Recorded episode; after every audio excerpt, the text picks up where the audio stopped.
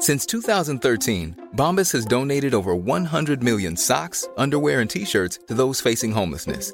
If we counted those on air, this ad would last over 1,157 days. But if we counted the time it takes to make a donation possible, it would take just a few clicks. Because every time you make a purchase, Bombas donates an item to someone who needs it. Go to bombas.com slash ACAST and use code ACAST for 20% off your first purchase. That's bombas.com slash ACAST, code ACAST. Hey, I'm Ryan Reynolds. Recently, I asked Mint Mobile's legal team if big wireless companies are allowed to raise prices due to inflation. They said yes. And then when I asked if raising prices technically violates those onerous two year contracts, they said, What the f are you talking about, you insane Hollywood ass? F- So to recap, we're cutting the price of Mint Unlimited from $30 a month to just $15 a month. Give it a try at mintmobile.com slash switch. $45 upfront for three months plus taxes and fees. Promo rate for new customers for limited time. Unlimited more than 40 gigabytes per month. Slows. Full terms at mintmobile.com. Den här podcasten görs i samarbete med Skilds och Söderströms förlag.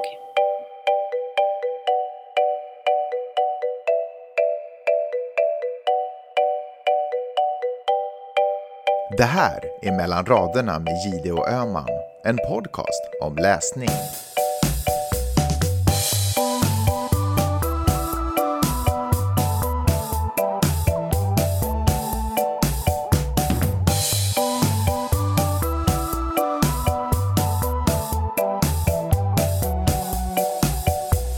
Hej Karin! Hej Peppe! Vad har du läst i veckan? Jag har inte läst någonting i veckan. Du Däremot visste så om att vi skulle spela in den här podden ändå.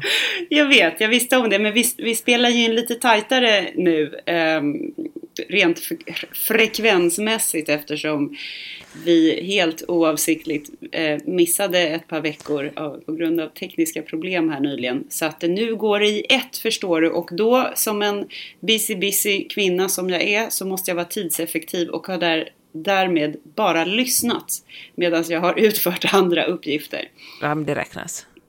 Ja, och vet du vad jag lyssnar på? Nej. en jättesnuskig, jättevåldsam och svinpopulär ny roman som heter Maestra. Fifty shades of Grey. Ja, exakt. Man skulle ju kunna tro det. Eh, Men det här är någon slags variant som av, enligt någon representant för förlaget försöker vara någon sån här, du vet, eh, lite mer classy 50 shades of Grey. Mm. Om du tänker att 50 shades of Grey är liksom så här lite skämsigt så här Nej, husvagn. väl så, ska det här vara, så ska det här vara så här eh, en, eh, en BMW liksom. Det här ska man minsann inte skämmas för att hålla i handen på tunnelbanan. Eller så åker man kanske inte ens tunnelbana om man läser den här Maestra. Hör du, eh, jag pratade ju på dig när du sa vad, vad sa du den hette? Jag, jag tror att man säger maestra som maestro Ah. fast i någon slags femininum. Förstår Som du? liksom chefen eller liksom... Ja, men som en mästare. Som, man säger ju maest, maestro, säger man ju eh, till typ dirigenter och ja, konstnärer och så. Och det här är då en maestra. Eh, och jag tror att titeln syftar på huvudpersonen för att hon är expert på konst. Det är en Alltså är det här en bondage-bok det här också som 50 shades of Grey? Ja, det är lite swingers och, och eh, ohämmat eh, sex. Eh, alltså snygga människor då som, som har sex förstås då, då som i 50 shades of Grey. Det är ju liksom inte vanlig svennebanan-sex minsann. utan det är ju i otroligt glamorösa miljöer i, eh, i Europas huvudstäder. Och det handlar om en kvinna som heter Judith och eh, är förstås ung och jättesexig. Och hon är också helt genialiskt eh, sådär intellektuellt skarp och väldigt duktig på konst som sagt. Ja, och, och detta ja. Oj, nu vågar jag nästan inte ens säga det här. Jag tror att du sa det så brutalt. Förlåt. Det, du får ursäkta min finlandssvenska, vi är, vi är så här, vi är djur alltså. Men det var faktiskt en recensent som sa att det är rätt befriande med den här boken eh, därför att hon faktiskt kan säga, alltså namnge könsorgan, det gör ju aldrig den här E.L. James. Du vet, i, i 50 shades of Det Grey. någon slags är det så här- kärleksgrotta. Det är så här, bara, ja, bara så här olika lemmar. Jag vet inte vad hon säger. Men det är ju sjukt irriterande. Alltså skriv inte en bok som bara handlar om erotik och så vågar man inte ens säga liksom vad grejerna heter. Du vill ju inte heller säga det. Nej, men det är för att du just har vaknat. Det är liksom sex på morgonen hos dig. Jag känner Ja, det att det känns så brutalt. Du tyckte ju för sig inte det. det är bara, god morgon, knulla. Förlåt. Men den här, så att jag lyssnade på den här. Jag hade ingen aning om att den var så här snuskig. Jag förstod ju att det skulle vara lite erotik för att det är så här, eh, liksom rött omslag med någon slags vagina-liknande utsnitsad så här, slits i en, en, en bit konstduk. Förstår du? Att de försöker liksom ha symbolik på kniv och eh, snippan och konst samtidigt. Otroligt smart. Formgivaren bara gick ner i brygga över sig själv. Eh, så att jag var okej, det kommer säkert lite knulla. Men jag låg och försökte somna, för jag tyckte den här boken var ganska trist då. Så att jag tänkte det är perfekt somna-bok. Så då hade jag satt den på Men istället här- blev du tvungen att väcka Peter efter en stund. ja, exakt.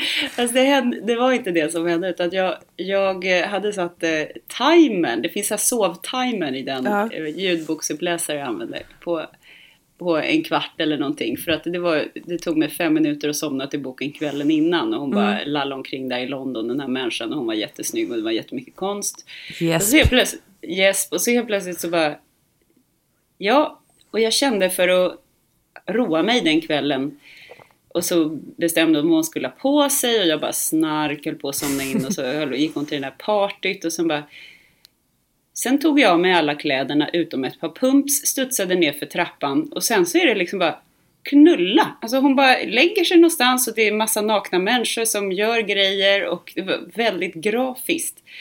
Jag bara, holy Oj. shit, vad är det som händer? Och sen dire- direkt eh, i anslutning till den här scenen så hade hon också blivit eh, antastad av någon äcklig gubbe som hon skulle värdera konst hos. Alltså man föreställer sig att det bara är äckliga gubbar på swingers parties, att äckliga gubbar och unga vackra kvinnor. Ja, eh, och det här skedde ju för sig precis innan så att jag hade redan vaknat till lite. Men, men eh, han, den här gubben, han hade liksom tryckt ner, det här är lite oklart eftersom jag nästan halvsov så jag vaknade i anslutning till det. Han hade tryckt ner kvinnan på sängen och liksom det var utförligt beskrivet hur vidrig han var och hans äckliga tänder och andedräkt och hur han liksom, det riktigt sån här brutalt övergrepp. Och jag blev så förbannad efter den här scenen att hon, när hon, hon gick ut därifrån och bara Ja, jag tog några djupa andetag och bestämde mig för att det här skulle jag inte rapportera. Min chef ringde eh, och jag sa allting har gått jättebra. What? Det har hon varit What? ingen Lisbeth Salander om vi säger så. Nej, men jag tror att hon kommer bli det. Och jag, har inte, jag är inte klar med den här boken, nu måste jag ju nat- naturligtvis Men- lyssna vidare. Men fattar man varför hon inte ville rapportera det här liksom, eller, eller tror du det kommer fram senare i historien? Jag tror att det kommer fram sen. Jag tror att hon kommer bli helt psycho och börja döda folk. Att det här raseriet som väcks kommer liksom mynna ut i någon slags eh, eh, killing spree där hon eh, hugger ihjäl folk, snor en massa tavlor och eh, ligger eh, runt omkring. Liksom. Det låter i och för sig ganska intressant. Ja, det låter intressant på ett sätt men också ganska trött. Så här, är det inte jätteeffektsökande? Är det inte lite så här, hmm, nu ska vi se, jag tar och blandar ihop American Psycho, Gone Girl och typ alla nyanser av grått och så lite gamla såna här, du vet, du vet sex and revenge. Det är ju så himla vanligt tema när det gäller all, ar- arga kvinnor. Då ska de liksom alltid hålla på och sexa sig mitt i all hämnd. Ja, det är Varför sant. då? Men jag kände den där triumfen man, man kände när Lisbeth Salander hade torterat sin våldtäktsman, den där feta gubben som... Ja, just det och det, det, det var ju liksom en, en... Eh, man kände på något sätt en... Speciellt liksom efter den här sommaren, liksom börja läsa, kan knappt öppna en tidning utan att läsa om hur fyra killar har våldtagit en liksom, ung kvinna på en Sverigebåt. Så känner man sådär att åh vad skönt att det är någon som knivmördar de här liksom våldtäktsmännen. Men det kanske inte bara liksom onda människor hon ger sig på, kanske hon är liksom en, en bara en allmänt en psycho som har ihjäl folk. Ja, hon verkar bli någon total eh, psykopat efter det här. Och det, Fast det är också lite det vi har efterlyst i den här podden. Ja, det kanske är det. Eh, och eh, den här författaren som heter Lisa, Hil- Lisa Hilton och henne, det är intressant faktiskt att hennes Eh, författarnamnet står som L.S. Hilton på Mm. boken. Så typ E.L. James eller att Är det ska för att män också ska våga läsa den? Hon sa det att jag slängde in massor av grafiskt våld, vapen, båtar och eh, bomber för att jag ville ha en manlig läsekrets. Hon sa det på fullt allvar. Eh, och eh, så sa hon också så här att det här med att folk efterlyser eh, att eh, Judith, att hon, de säger att hon är empatistörd. Det är väl ingen som frågar efter James Bonds känslor. Och det stämmer ju. Att man kanske letar efter liksom nycklar till kvinnliga huvudpersoners inre på ett annat sätt. Men jag känner ändå lukten av en viss skepticism från din sida. Varför tror du att det inte riktigt håller? Därför att det är inte så, det är så ojämnt skrivet. Det är liksom, dels så tycker jag att det är så överdrivet med alla de här eh, olika ex- extrema inslagen att det blir nästan lite tråkigt. Jaha, nu är hon där och ligger är nästan nu igen. avtruppad. Nu, nu mördar hon här igen. Ja, det är som att titta på en... Det är som att titta på Game of Thrones. Det är så här, ja, ja. Jesp, här håller de på att slakta varandra. Oj, där var alla nakna. Jaha, snark. Ja, det hör effekt på effekt. Ehm, men eh, samtidigt så är jag lite imponerad av författaren som, som person. Hon, hon kan enormt mycket om konst. Det märks eh, att hon vet vad hon snackar om när hon gör små utvikningar i boken kring så bortglömda kvinnliga konstnärer, målare. De är faktiskt jätteintressanta. Eh, och eh, hon är ja, så ensamstående morsa som bor i England och eh, hade samma, hon berättade i en intervju, Lisa Hilton, att samma dag som hon hade fått ett så här deppigt avslag på en ansökan som lärare i creative writing på någon skola i London så fick hon liksom ett samtal från sin agent på kvällen där det står Ja, ditt nya manus, vi har sålt eh, rättigheterna här för 50 miljoner till Hollywood. hon bara, så att hon hade blivit liksom så emotionellt eh, chockad att hon var tvungen att kräkas. Det Okej, är ju roligt. Good for her. Det är liksom, man gläder sig åt sånt. Ja, faktiskt. Att hon får sen- hem. Och sen så hade hon sån grymt citat som hon hade fått höra om en vis kvinna någon gång. Ehm, så här var det. Lady Antonia Fraser once told me that writer's block is a luxury that women can't afford. It's only pompous men who can afford to agonize. Så här bara, sätt dig ner och skriv. Hon verkar vara ganska pragmatisk i sitt sätt. Hon sitter på ett bibliotek med en penna i håret säger hon och bara jobbar på. Ja, sånt gillar man ju. Jag intervjuade faktiskt häromdagen eh, författaren Karin Erlardsson som har skrivit Missdåd och Minkrike. Jag tror vi åtminstone talat om Missdåd tidigare i den här podcasten. Och eh, hon sa faktiskt ungefär samma sak. Hon sa att hon är så oerhört disciplinerad. När hon beslöt sig för att bli författare så började hon äta, liksom, hon slutade äta kolhydrater. Och så började hon simma några gånger i veckan, yoga, allt för att hon skulle kunna, för att hennes rygg och liksom kropp ska hålla det här sittande, allt sittande som man gör när man är, är, är författare. Och så bestämmer hon sig varje dag, idag ska jag skriva så här många sidor, och det är liksom inte, eller så här många ord. Och det är liksom inte sådär liksom 100 ord eller 200 ord, utan det är liksom ordentliga mängder ord. Och så bara gör hon det. Ja, men det är ju så bra. Det är precis sådana den typen av strikta rutiner jag själv behöver, särskilt nu när jag håller på och skriver klart den här boken vi snackade om förra gången. Eh, Det är helt omöjligt om man bara är så lite fluffig kring så här, ja det ska nog kanske bli klart den här veckan eller kanske Ja. nästa. Då Känner jag liksom- inspiration? En Ja. musa i närheten nu. Exakt. Det är ju bara bullshit. Det är bara sitta ner. Och jag tycker det är jättesmart att hon eh, uppmärksammar det där. Att det är ju helt vedervärdigt för kroppen att sitta och stirra på en, en liten dataskärm och sitta på en hård stol liksom timme efter timme. Men att man eh, på något sätt kompenserar det. Och själv kompenserar jag ju mest genom att typ gå och ta lite choklad i skafferiet eller mera kaffe när jag är på kontoret. Men Ja, du är ju bannad från Friskigt och Svettigt så det blir ju ingen träning för dig. ja, exakt. Jag skulle ju boka in ett friskispass idag. Då bara, du har inte rätt att boka det här passet. Då kände jag mig lite farlig. Jag är lite halvkriminell. Jag är nästan som hon Maestra. Du är en persona non grata på Friskis och Svettis. Ja, och vet du vad? Jag, jag har också, tror jag, blivit bannad från den här Stephen King. Kommer du ihåg den här? Att jag, att jag sa att jag skulle skriva en fråga på forumet Följeslagarna, Stephen Ja. King-sällskapet. Om Coca-Cola Ja. va? Ja, och jag har gjort det nu. Det är ingen som svarar mig där. Jag, jag undrar om det är för att de har liksom hört den här podden att jag, att jag var lite så här skämtsam när jag pratade om de här Stephen King-älskarna. De kanske bara har bannat mig också.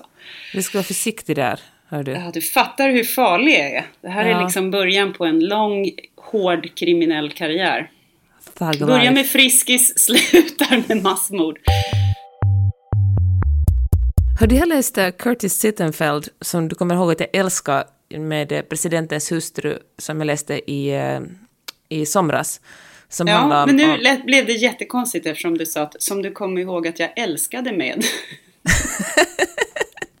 Det var du Förlåt, som jag tog hörde- sex på tal, ursäkta nu. Ja, men efter det så hörde jag inte resten. Du sa något om i somras. Jag fick jättekonstiga bilder i huvudet. Jag kommer inte ihåg det här. Åh, jag som knappt älskar med Magnus, jag ha tid att älska med någon slags amerikansk författare också? Ja, som dessutom är kvinnan är jättepikant det här, Peppe.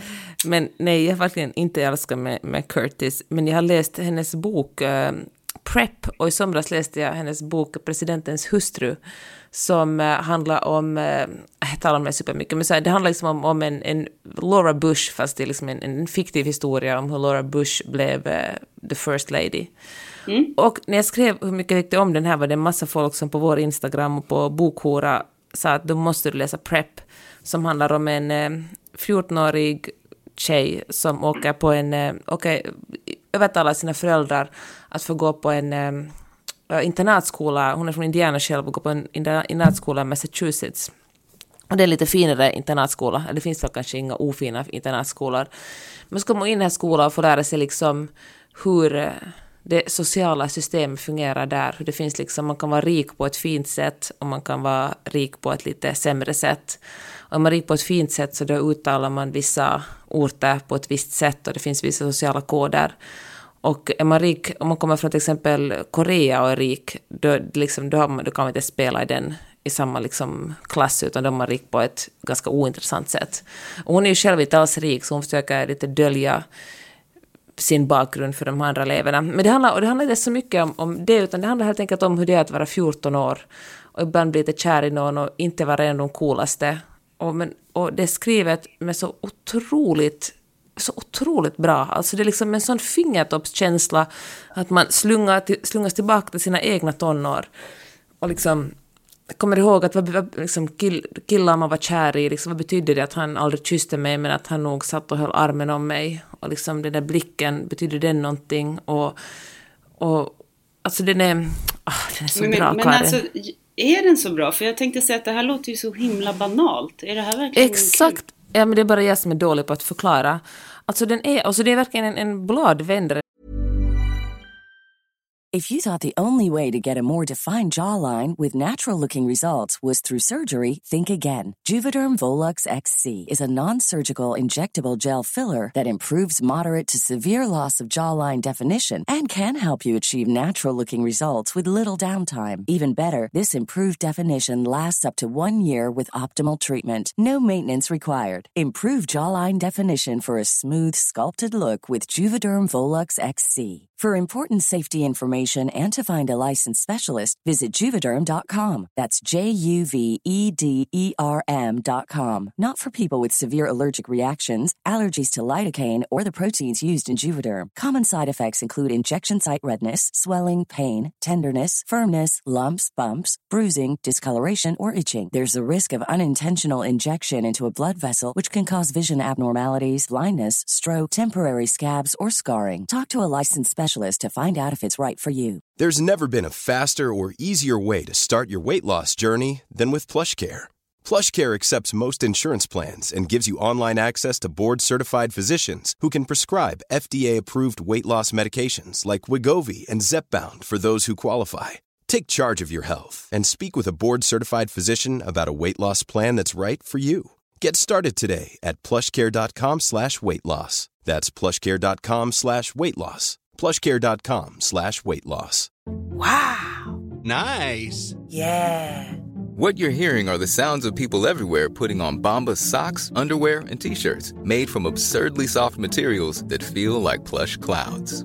Yeah, that plush. And the best part? For every item you purchase, Bombas donates another to someone facing homelessness. Bombas. Big comfort for everyone. Go to bombas.com slash ACAST and use code ACAST for 20% off your first purchase. That's bombas.com slash ACAST. Code ACAST. Dessutom, varje kväll så liksom, vill, liksom jag längtar efter att få läsa vidare i den här. Det Men du, om vad är det som gör att man vänder blad? Vad driver, vad driver den här personen framåt? hon, eh, alltså bara sättet hon orienterar sig i att bli, det, den utspelar sig under fyra år när hon går på den här skolan och bara hon blir liksom äldre och Uh, Alltså nej, det finns liksom ingen röd tråd annat än den här huvudpersonen och hennes, Uh, hennes uh, resa mot... Jag tror inte, jag har faktiskt inte läst slutet ännu, som tur är, för det, det kommer att vara en tragedi när jag inte mer har något att läsa den här. Men hur hon... Ja, bara hennes liv på den där jäkla skolan. Och jag vet, det låter superbanalt och det låter liksom... Kommer du ihåg den här amerikanska tv-serien Mitt så kallade liv, My so called life, som gick på 90-talet med Claire Danes och Jared Leto? det är ungefär, det händer ju egentligen inte så himla mycket där heller. Prep är liksom bokversionen och tusen gånger bättre än den. Det var verkligen liksom, det finns till exempel en, en sekvens där hon, eh, där huvudpersonen kommer på att hon är ganska bra på att, på att klippa hår. Och så börjar, så började hon liksom klippa först några killars hår och så blir det liksom känt i skolan att hon är ganska duktig. De här coola kidsen vill också, också klippa deras hår. Och hon gör det för hon tycker liksom att hon får vara med lite i det tuffa gänget om hon gör det. Och så säger hennes rumskompis i något skede att, att du fattar väl att, att liksom de bara utnyttjar dig. Inte så på ett elakt sätt, men du får ju aldrig någonting tillbaka. Du bara ger och, och ger. Liksom, och de tycker liksom inte mer om det, eller du får inte vara en del av gänget, utan de tycker bara att det är skönt att inte behöva... Mm, det är man- sån djungens lag alltså i, i eh, högstadiet. Det var ju, det, det är ju som såna här ungar vars föräldrar har mycket pengar men ungarna själva är inte särskilt coola för att det, typ, det var bara så här färgaffären du vet. Eller Ja, bara det att, eh, eller så här någon vars föräldrar har någon mataffär och, och alla coola kidsen bara åh du är min kompis bara för att de vill gå in och få så här cigaretter och godis eller någonting. mig. precis. Om man spelar med det spelet, hon spelar med det också, trots Ja. att man vet att det är så, så är det ändå... Man vet, men skönare att få ingenting... vara med. Ja, inget är Och- så jobbigt som att inte vara med. Så Nej. att man, man låter folk trampa på en ändå liksom. Och sen de här otroligt perfekta tjejerna som bara liksom... De som kommer från som, som kommer från självklarhet, som har liksom framgångsrika föräldrar, som, har liksom, som är, de är smarta och de är snygga och har perfekt hår och perfekt hy och liksom klär sig perfekt. Och, liksom, och den här huvudpersonen ser det, men hon fattar, liksom, hon, hon förstår att hon kommer liksom aldrig att kunna spela i den liksom, divisionen. Men en grej undrar jag Peppe, varför, alltså ska vi aldrig som vuxna lämna skolgården? Vi kommer alltid tillbaka till den. Det finns, det är ju sådant motiv i liksom så otroligt Ja. många böcker och filmer och ens liksom prat på olika eh, psykologsoffer och eh, det är Men- liksom Alltså jag tror det är så i verkligheten också. Jag tror liksom att arbetsplatser är högstadie. Och liksom, jag tror att man, jag, fan, jag tror det är liksom en aha-upplevelse jag fått av livet. Ja, alltså, vi, vi kommer aldrig att lämna det. Vi är där fortfarande. Folk Ja, liksom... men det, jag menar samma sak. Att, alltså, det är inte sant det här att liksom själva födelsen och tidiga barndomen ska vara det mest definierande. Nej, det är fasen typ så här vad som händer i sjuan, åttan och nian. Det kommer hänga efter dig resten av livet. Och det jag får ont i magen när jag tänker på att vi har vi en unge i sjuan just nu. Ja. Liksom. Jag tänker så här varje dag, tänk om det händer sån här skit. Liksom. Ja, fy fan. Och att, men liksom, jag tror inte, jag tror på slutar man utvecklas där. Eller liksom man fastnar på något sätt i de sociala koderna. Jag tror det, det är svårt att... Eller finns det några vuxna människor som inte lever kvar någon version av högstadielivet? Jag tror att, eller jag vill gärna tro att det är lättare att släppa skolgården ifall man byter plats. Om man flyttar runt. Jag upplever att människor som har bott på flera olika ställen och gärna i flera olika kulturer och har utsatt sig för väldigt många skolgårdar så att säga, har ändå släppt rätt mycket. De har vågat kanske visa andra sidor än det som var liksom det rätta just där och då. Men det är ju samma sak i Stockholm i de här olika delarna av Stockholm. De som är till exempel är födda, uppvuxna på Lidingö säger vi och bor där än. Har ju kanske inte alla utvecklats så mycket som eller, det, eller en småstad. Liksom. Mm. Har du gått på någon slags klassträffar efter, att, efter gymnasiet eller högstadiet? Nej, fy helvete. Nej, jag skulle hellre liksom gå av med lilltån än att gå på sån här skit. Det är så meningslöst. Men har jag gamla vänner som jag vill träffa, då träffar jag väl dem. Jag har ingen som helst Jag har ju inte ens Facebook. Du, du, du vet ju hur jag är med sånt där. Du är faktiskt jättekonstig. Ja, kanske är jag det. Eller så är jag bara rätt onostalgisk. Så jag bara... Fan, det är en bra egenskap. vad de här människorna håller på med just nu. Och när man är med på Facebook, jag har ju varit det så, såklart, men så säger ja, nu, jag gör det här, jag gör det här och så sitter jag och först, inser att jag lägger faktiskt på riktigt tid att kolla vad någon som gick i sjuan med mig liksom tog för någon slags kaffe på Joe and the Juice liksom i morse. Och bara, nej. eh, och, men en klassträff kan ju vara intressant för att se vad som har förändrats och vad som inte har förändrats. Att liksom doppa ner i den där sociala dynamiken för en kväll, det kan jag ju förstå. Men... Ja, fast jag har aldrig gått på det, men jag kan tänka mig att man genast slungas tillbaka till som det var då. Liksom. Ja, det är det jag tror att det är. Jag tror ändå att jag kommer stå med mitt gamla gäng och, och de andra polarna kommer stå med, med sitt liksom. Och, uh, ja.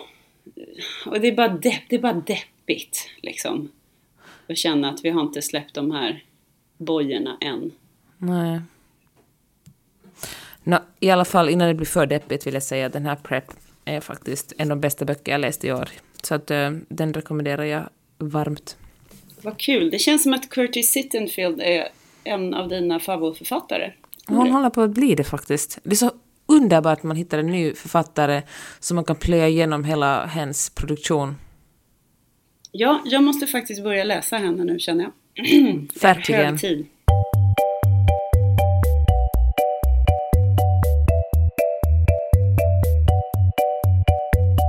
Jag har börjat lyssna på ytterligare en bok bara för att ha något att jämföra. För att jag lackade ur lite på den här Maestra. Ja. Och så tänkte jag, men jag rör mig till helt det andra sidan spektrat vad gäller den här typen av genrelitteratur. Och eh, då såg jag att Karin Alvtegen har skrivit en, en roman som inte är en kriminalroman då. För hon är ju mm. jätteduktig deckarförfattare. Mm. Eh, men 2014 kom Fjärilseffekten ut. Har du läst den? Mm -mm.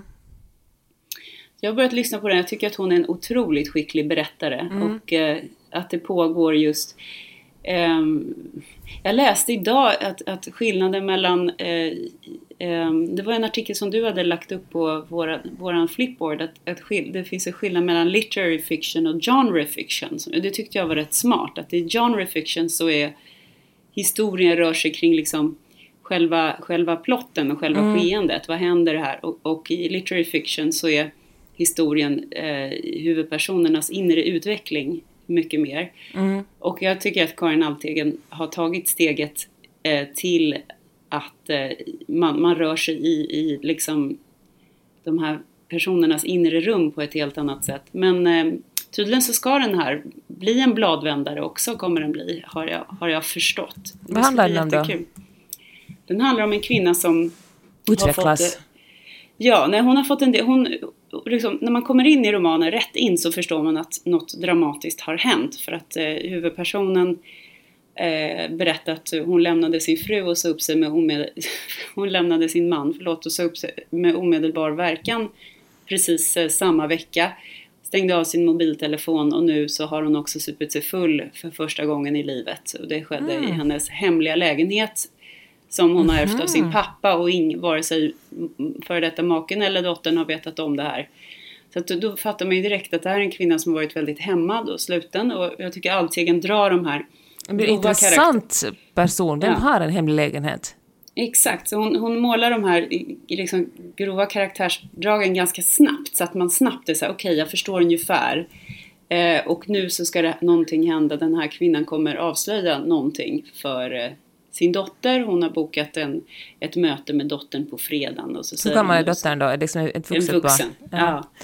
Och då vill jag inte faktiskt säga vad det är, för det kanske är tråkigt om man nu vill läsa boken. Men, men det är sådana här saker hela tiden. Jag tycker att det är, jag tror att alla romanförfattare skulle må bra om att, av att praoa lite som kanske deckarförfattare då och då. Kommer du Ja. ihåg att vi pratade om Laudator av Peter Ja. Sandström förra podden och den är ju otroligt välskriven språkligt och han beskriver karaktärerna på ett jättefascinerande sätt och deras inbördes relationer. Däremot så är själva drivet i handlingen kanske, det kanske kan behövas någonting mer. Ja, där. håller med. Men alltså, du menar att han borde kanske bara gå över och skriva en deckare för att få lite fjutt på historien?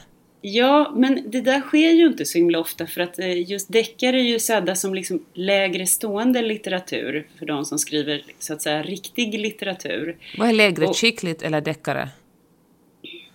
Nej, helt klart chickligt därför att Ja. det, är, det är så ofta kvinnliga författare. Eh, Men herregud, Jan Guillou kan ju inte vara lågt Ja. Eller GV, de är ju skapelsens krona.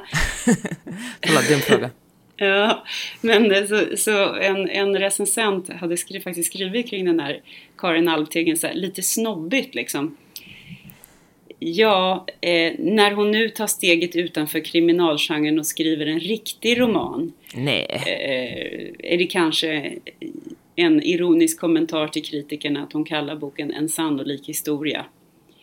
Eh, ja, lite sådär, von oben Men det finns ju ingenting som folk hatar mer än människor som byter genre. Vet du, musiker som försöker, eh, eller skådespelare som försöker bli musiker, eller musiker som skriver böcker, eller liksom... Folk ska hålla sig till sin genre, punkt slut. Det är ju otroligt Ja. provocerande om man kan vara begåvad på flera områden. Och det är ju också, det är också klassbetonat. Man ska framförallt inte tro att man kan göra något finare än vad man... Alltså Nej. en riktigt begåvad eh, romanförfattare skulle säkert kunna bli hyllad för en deckare. Men, Mm. men eh, som vi snackade om, jag som PR-konsult ska fan inte försöka mig på att skriva lyrik. För jag skulle bli helt sågad. För det är liksom som att gå från så här grottmänniska till, eh, till Gud. Ja, jag tycker du ska göra det. Jag tycker du ska bli en otroligt framgångsrik poet. Bara för att Ja. visa dem. Ja, men det kan bli spännande nu. Jag gör det parallellt med min, min nya karriär som kriminell. Hör du, din tredje karriär, för fråga dig någonting om den. Vi, vi, förra året, äh, för, alltså förra veckan, gjorde, du en, gjorde vi en cliffhanger. Vi skulle tala om hur det är att skriva en bok med sin man. Vill du säga några korta ord om det? Ja, men det kan jag göra. Eh, jag är förvånad över att kunna konstatera att det går väldigt bra faktiskt. Ehm, jag trodde ett tag att det skulle gå ungefär som det brukar gå när vi ska skruva ihop IKEA-möbler. Så jag var lite nervös. Eh, men det går mycket, mycket bättre. Och kanske är det för att Peter lämnar över all kontroll till mig. Det här är ju liksom den en, en bästa plan. Ja, nej, men han är, han är faktiskt eh, jäkligt bra på att eh, låta mig liksom styra och ställa med deadlines och textomfång och redigeringsprocess och sådana här saker. Ja. Och så pratar han mest. Och han, han är ju mycket bättre på att prata än att skriva. Och jag är bättre tror jag på att skriva än att prata. Så att han snackar eh, och jag sitter och skriver. Och så som att jag intervjuar honom helt enkelt. Läser sen han igenom det sen? Ja, absolut. Och så skriver han till grejer eller påpekar att eh, jag skulle vilja att vi kom in på det här och det här. Så att det, det flyter på rätt bra faktiskt. Ni har alltså ett system. Det kanske är hemligheten. Ja, jag tror det. Och så har vi också, apropå det här med schemaläggning, så har vi liksom bokat i varandras kalender att här sitter vi ner och jobbar. Och gud nåde den som då liksom bokar in ett paddel, eh, en paddelmatch Mm. eller en... Eh, Peter. ja, eller något som jag, ridning eller någonting som annars kan vara frestande att försöka klämma in på morgonkvisten. Nej, då, då sitter vi ner liksom. Och då jobbar vi rätt intensivt där. Och sen så har jag då en bunt råtext som jag sitter och bearbetar. Och det vill jag gärna göra själv. Då vill inte jag att någon ska komma och snegla över axeln och be att få läsa innan jag känner mig helt nöjd och sådär. Och sen så har vi möten med förlaget och då är vi båda gärna med. Då blir det mycket enklare. Men den här dagliga kontakten eller så med, med förlaget, eh, det, den har jag. Skönt. Ja. Hur, hur jobbar du och Magnus ihop? Vi bråkar i en podcast som heter Magnus och Peppes podcast. Det är jättebra, då kan ni tjäna, liksom tjäna på att, att få ut de här Ja. konflikterna som ändå finns. Det är så tidseffektivt. Nej, det är faktiskt jätteroligt. Vi bråkar, vi bråkar lite på skoj, men, alltså, men vi tycker faktiskt ofta ganska annorlunda. Så det, men det är ett bra sätt att göra en podcast med sin man, är ett superbra sätt att, att verkligen liksom... Vi umgås ju för övrigt hela tiden, vi är tillsammans liksom 24 timmar om dygnet. Men det är ändå ett bra sätt att sätta sig ner och tala liksom om politik eller feminism eller rasism och, och känna lite vad den andra tycker om sådana saker. Så det är ja, överraskande väl går det att jobba ihop med honom faktiskt. Det hade ju varit väldigt tråkigt om ni hade tyckt likadant hela tiden. Det här är Ja. Magnus och Peppes podcast där vi klappar varandra på ryggen. När du är bättre, när du är, Åh, när du är smartare. Ja. Usch! Du, apropå podcast, så kom du med en lysande idé om läsarfrågor.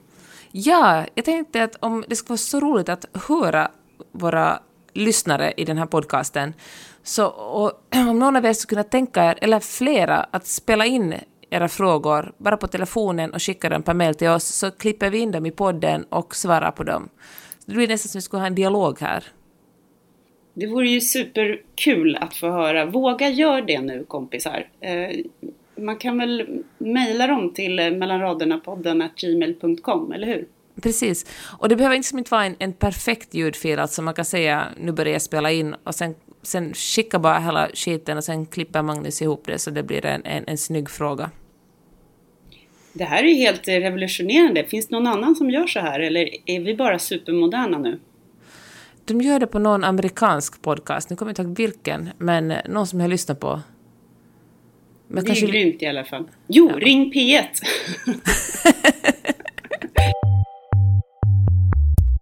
Gud, alltså jag lyssnade ju på den i somras. Jag hade ju bara hört talas om Ring P1, men det är ju verkligen stollar som ringer in där. Ja, alltså jag beundrar verkligen de här pro- programledarna. Vilket, vilka under av tålamod. Bara, ja, Klas-Göran, jag hör vad du säger. Nu har, vi, nu har vi strax ett nytt... Nu, Klas-Göran, nu måste jag lägga på. Ja, verkligen, de borde få ett pris för någonting. Du, dig är det bara en njutning att prata med. Vi eh, hörs nästa vecka. Det gör vi. Sköt om dig, Karin. Hej då! Hej! Du har lyssnat på Mellan raderna med Gide och Öman. En podcast om läsning med programledarna Karin Gide och Jeanette Öman. Glöm inte att du kan mejla dem på mellanraderna-podden snabel gmail.com.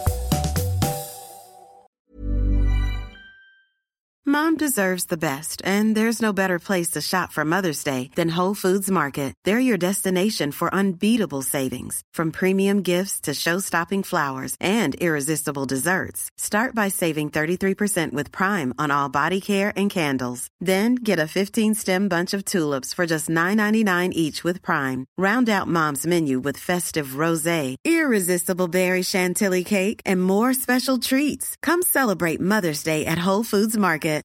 Imagine the softest sheets you've ever felt. Now imagine them getting even softer over time. That's what you'll feel with Bowl and Branch's organic cotton sheets. In a recent customer survey, 96% replied that Bowl and Branch sheets get softer with every wash. Start getting your best night's sleep in these sheets that get softer and softer for years to come. Try their sheets with a 30-night guarantee. Plus, get 15% off your first order at bowlandbranch.com. Code BUTTERY. Exclusions apply. See site for details.